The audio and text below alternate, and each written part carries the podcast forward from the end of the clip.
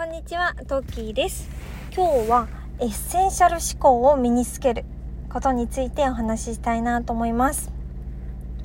以前、エッセンシャル思考っていう本を読んで、改めて考えなければいけないなと思ってやっているんですけども、もう何でもかんでもやらないっていうことですね。やることを絞る。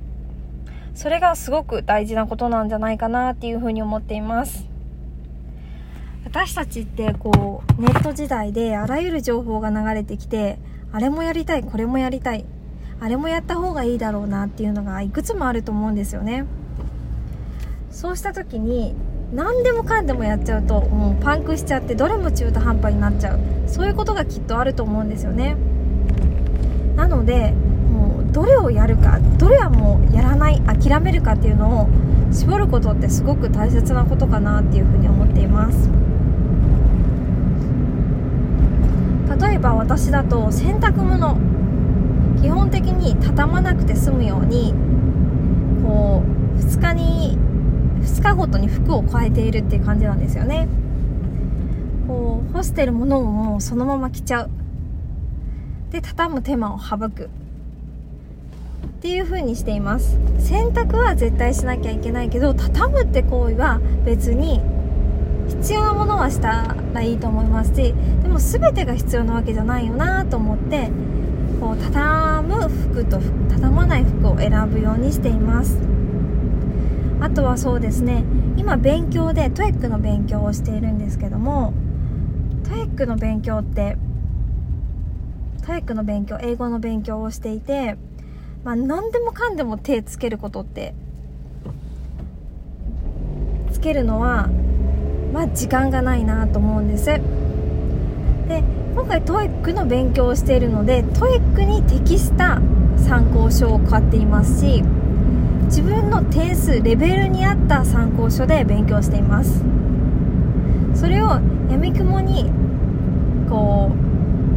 うすごく高得点取った方が例えば990点満点で990点取った方がこれがいいよっておっしゃってたからそれを選ぶ。のではなくてトエックに適した参考書で、うん、トエックに過去問に沿った形で勉強しその自分の点数に合うレベルのものを選ぶ。そうすると結構無駄がなく勉強できてくるんじゃないかなっていうふうに思っています。なのであれもこれもやらない。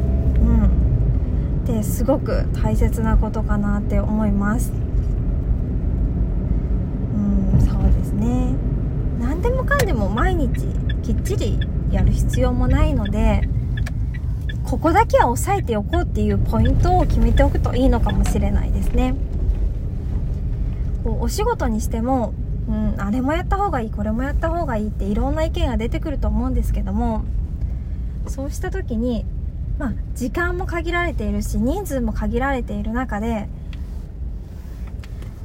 じゃあこれこれをやるのに要となるのはどの意見なのかどれに時間をかけると生産性が上がるのか効果が上がるのかっていうことを考えて最も効果が上がりそうなポイントに自分の重点を置くことが必要かなと思います。仕事の資料作成でも、パワーポイントの配色とかに、レイアウトとかにこだわる必要ってそんなにないと思うんですよね。中身さえしっかりしておけば、伝わらないようにしておけば、そこまで大事じゃないと思うんですよね。そうした大事なとこ、要は、要となるとこはどこかっていうのをしっかり絞って、そこに多くの時間を割く。そのエッセンシャル思考ってこの忙しい現代にとって特に必要なのじゃないかなっていうふうに感じています。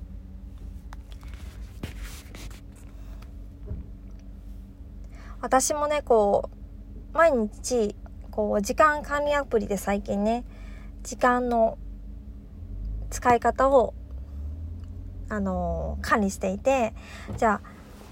どの時間に何をしてどれぐらい生産性が上がったのどれくらい効果があるのかっていうのを、やっぱり1週間ごと、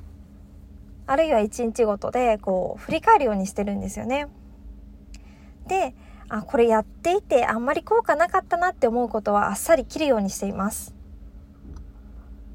こう、やってる時ってそ、そんなに気づかないんですよね。大事だと思ってやってるから。でも、後で振り返ってみると、あれこれそんなに効果なかったかもって気づけることってやっぱりあると思うので、しっかり振り返って、